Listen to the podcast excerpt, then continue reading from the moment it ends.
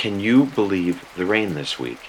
In the middle of May, here in Northern California, weeks after the rainy season ended. As if the rain took its bow, the curtain fell, and we're all halfway to the parking lot when it comes back on for an encore. And we stand there awkwardly, coats over our arms, bewildered and almost embarrassed for its poor read of the audience. Usually, our weather here is quite parallel to the weather in Israel, both ancient and modern. And that affects things in Jewish land. So, for instance, it is Jewish practice that in the months from Sukkot until Pesach, that is, over the winter, you pray in the Amidah for rain. And then at Pesach, you switch to praying for dew. This made no sense to me growing up in Chicago, but it makes sense in Israel and here. Our ancestors knew that there was not going to be any rain over the summer, so why pray for it? Instead, they wanted us to pray for the attainable, for the seasonal, not to utter a prayer that we knew would be levatala, that is, wasted. You don't pray for something that would seem to require miraculous intervention. You pray that the cycles of rain and sun happen properly in their season, gently, reliably, and in moderation. This is what I've always taught at J School, at the Hebrew School, when we've hit this time of year, when we switch from rain to dew. And there has always been an objection among some students Last year, Addison led the charge. This year, it was a kid named Hannah. No, you should pray for rain during the summer, said Hannah, because you need it so much more. In other words, the expected requires no prayer, but prayer might alter the anticipated course of things. And while I had painted such a prayer and such a view as counter traditional, she obviously kept it up. Just look outside. So, what's the deal with prayer? Because it probably would have rained even without her insistence. Not every prayer comes true. The picnicker prays for sun, and the farmer prays for rain, and they both can't get what they want. So then, why? Why do we pray? Or, backing up, do we pray? We gather here on Shabbos and we work our way through a series of prayers we do many of them creatively, we sing them gorgeously. But then I see many of you outside of this room, outside of Shabbat, and you are eager to tell me that you don't believe in God, lest I presume too much about you by seeing you in synagogue. But face it, here you are. We are spending 90 minutes in prayer, and here you are. Again so, what is it that we're trying to do, even if it's important for us to point out that we don't put much stock in it, or that we don't believe in doing it in the traditional way, or whatever other apology, or distinction, or distancing, or declaration of independence we feel we need to declare in order to be in this room? Maybe people just say these things to me because I'm the rabbi here and I symbolize something about the tradition and the demands that folks think the tradition makes. But I'll tell you, I'm in the same boat. The God you don't believe in, I probably don't believe in either. My own prayer in this room is often, usually, distracted because I'm multitasking one part of me is trying to pray while another part is wondering how to transition to the next thing, or what key the next melody is in, or worrying that I'm doing a terrible job and you are getting nothing out of this. My less conflicted moments of prayer are more likely to happen at home, or maybe sitting against a tree at Crane Creek, or maybe in church. I confess that I like churches. I like being around Catholics and Episcopalians and maybe a couple other flavors of Protestants, specific Catholics who have strong devotional lives and who are self reflective about that. I actually find some relief in not having to explain, qualify, or apologize for what I do and don't do in ritual, for what I believe and don't believe. All that apology, all that walking the line between personal authenticity and rabbi role is, frankly, hard work. With my friends, the Catholics, or Episcopalians, or whatever, I don't feel judged for not believing enough. And I'm not apologized to because someone presumes I believe more. Outside of our own pond, I sometimes, for a short time, get to float a little more peacefully, as I did last Shabbos at the Chapel of St. Ignatius in Seattle. I was at Seattle University with our 18 year old who was starting school there in the fall.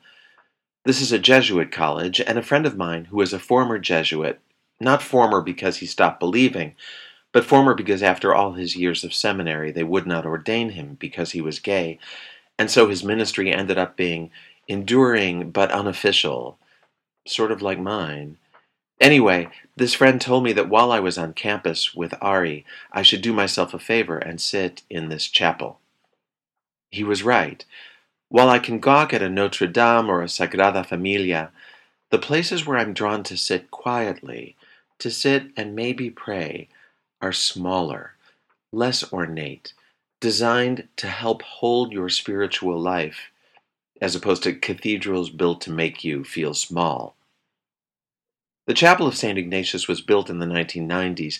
The interior layout is a little like here, wide and shallow, so that you're always fairly close to the bema. The design feels vaguely southwestern. There are windows facing different directions that conduct the light through colored glass and bounce it off baffles, so that everywhere in the room has a slightly different color of light. Not quite enough to identify with your eyes, but enough to feel in your body and the walls, which look like stucco, were made in part with beeswax, so that on those rare, warm Seattle days, for which Seattleites undoubtedly pray year round, the chapel has a vague scent of honey. We walked through on our campus tour. Then, afterward, while the boy texted with friends, I went back to sit. And the next morning, while he slept off being an 18 year old, I went back again it was Sunday morning. I was the only person in the place. It was two hours before the scheduled Sunday morning Mass. I closed my eyes and imagined color and imagined honey, and I felt warm and held. And I prayed. I prayed for the boy's protection. We've already filled him up with as much parental advice as he can contain, and far more than he will heed but I couldn't be there without praying for his protection. The chapel seemed in some way to be the embodiment of the angel of the Seattle University campus. In that way, that our sages believed that places and nations had their own sarim, their own particular angelic guardians. I felt, or invoked, or imagined that angel, who then simply transformed into Shekhinah, and I spoke. I didn't touch on academic success. I brushed only lightly on happiness. So much of all of that is really up to him. But his safety seemed right. A fair request, never out of season. Safety, simply. So, yes, I guess even in my quiet prayer life, that might often be just sitting, that might look like meditation, and maybe noticing Shekhinah in front of me or around me, I confess that I do sometimes pray for. Sometimes it's specific and caught up in the mechanics of this world because I can't stop myself. I pray for Ruth Bader Ginsburg's health. I pray for the safety of the women of Alabama and Georgia and Missouri. I pray for the polar ice caps and the environmental impact of Burning Man. I pray for the health of the people of this congregation and my own family and people in war torn places or waiting at borders. I pray for the birds I hear in the trees and the trees holding the birds. And when I'm done with some of these specifics, I try to broaden out and pray for love. Always love that it should enfold this world, that there should be a field of love so thick, so viscous, that it slows bullets and catches falling people. When I pray, at some point it is no longer me lofting prayers into the world. it is the world drawing prayers out of me. It's never meant to be instead of acting in the world, but if I can create a field of prayer, a field of love, like feathering a nest within which I can then act, I feel like I've achieved something, that I will be able to trust my own actions a little more, as if my actions and words in the world are launched from within a field of love and Shekhinah, and that gives them shape. When I pray like that, I often forget to decide whether I believe in God or not. I forget to care.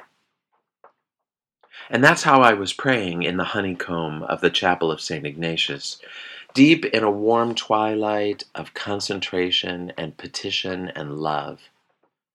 Suddenly I heard brisk footsteps. Then a piano began playing, something modern and contemplative. The chapel accompanist had arrived and was warming up for Mass, and I guess it seemed more respectful for him to ease into the music than to tap me on the shoulder, rousing me out of some reverie, to say, Hey, Mac, mind if I play? So I floated with that music for a while until a tenor came in and they began rehearsing a piece for the service, something like, He is our shepherd, we are his flock, a beautiful piece of music, but the spell was broken. As religion intruded on prayer. From the divine embrace that I was experiencing in this warm light, there was suddenly hierarchy again, and the divine had gender, and a species, and a role, taking form as a shepherd, beard, staff, and all.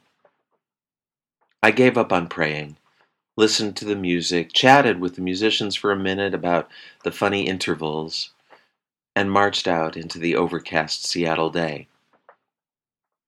I was and am in no position to complain. We use those same shepherd metaphors, the same flocking words. The editors of our Reconstructionist Siddur were careful to step around gender in the English, replacing he with the much more intimate and neutral you and replacing the word Lord, which has typically been used to translate Adonai, itself a stand in for God's unutterable name. Replacing Lord with virtues we would hope to find in a loving God Ancient One, Compassionate One, Faithful One, Wise One. All of these in all caps. They do this artfully, but the Hebrew almost unchanged for 2,000 years, does not afford a workaround. God is He in Hebrew, unless we're making a specific statement by speaking in the feminine to challenge that. Even when we call God you in Hebrew, Baruch atah, blessed are you, it is a He you and so it becomes our project to reinvigorate the divine feminine, to bring such images and metaphors and language in. And that helps. It really does. It is medicine for the unrelenting maleness of our tradition. And even that medicine is ultimately, hopefully, a step on a longer road toward a sense of the divine that isn't this or that, but is the totality of all every impulse, every gender, every species, all matter and all wave, all thought, all hope, all love.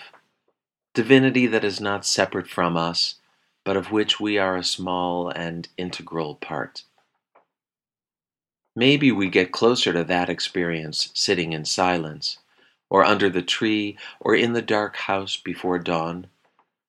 Maybe we can get close to it even here relaxing into the music, or using the machinery of our ancient and flawed prayer language as a chariot, a carrier wave, on which our most authentic and audacious prayers ride. So I say, let her rip. Let the prayers loose. Rain, sun, peace, safety. Let us not be the judges of likelihood. Let's pray for everything. Let's use the book or discard the book. Let's pray even if we don't know exactly who we're praying to or where our prayers will land. Let us pray without a theology which would just get in the way anyway. Let us fill this universe with a field of love and life, even if we're fuzzy on the details, even if the old time religion of our childhoods leaves us cold. Let us let loose the cold and reviving floodwaters of our spirits. Baruch Adonai mashiv haruach umorid hagashem. Blessed are you, blessed are we, whose spirits fly like wind drawing down a torrent of blessing.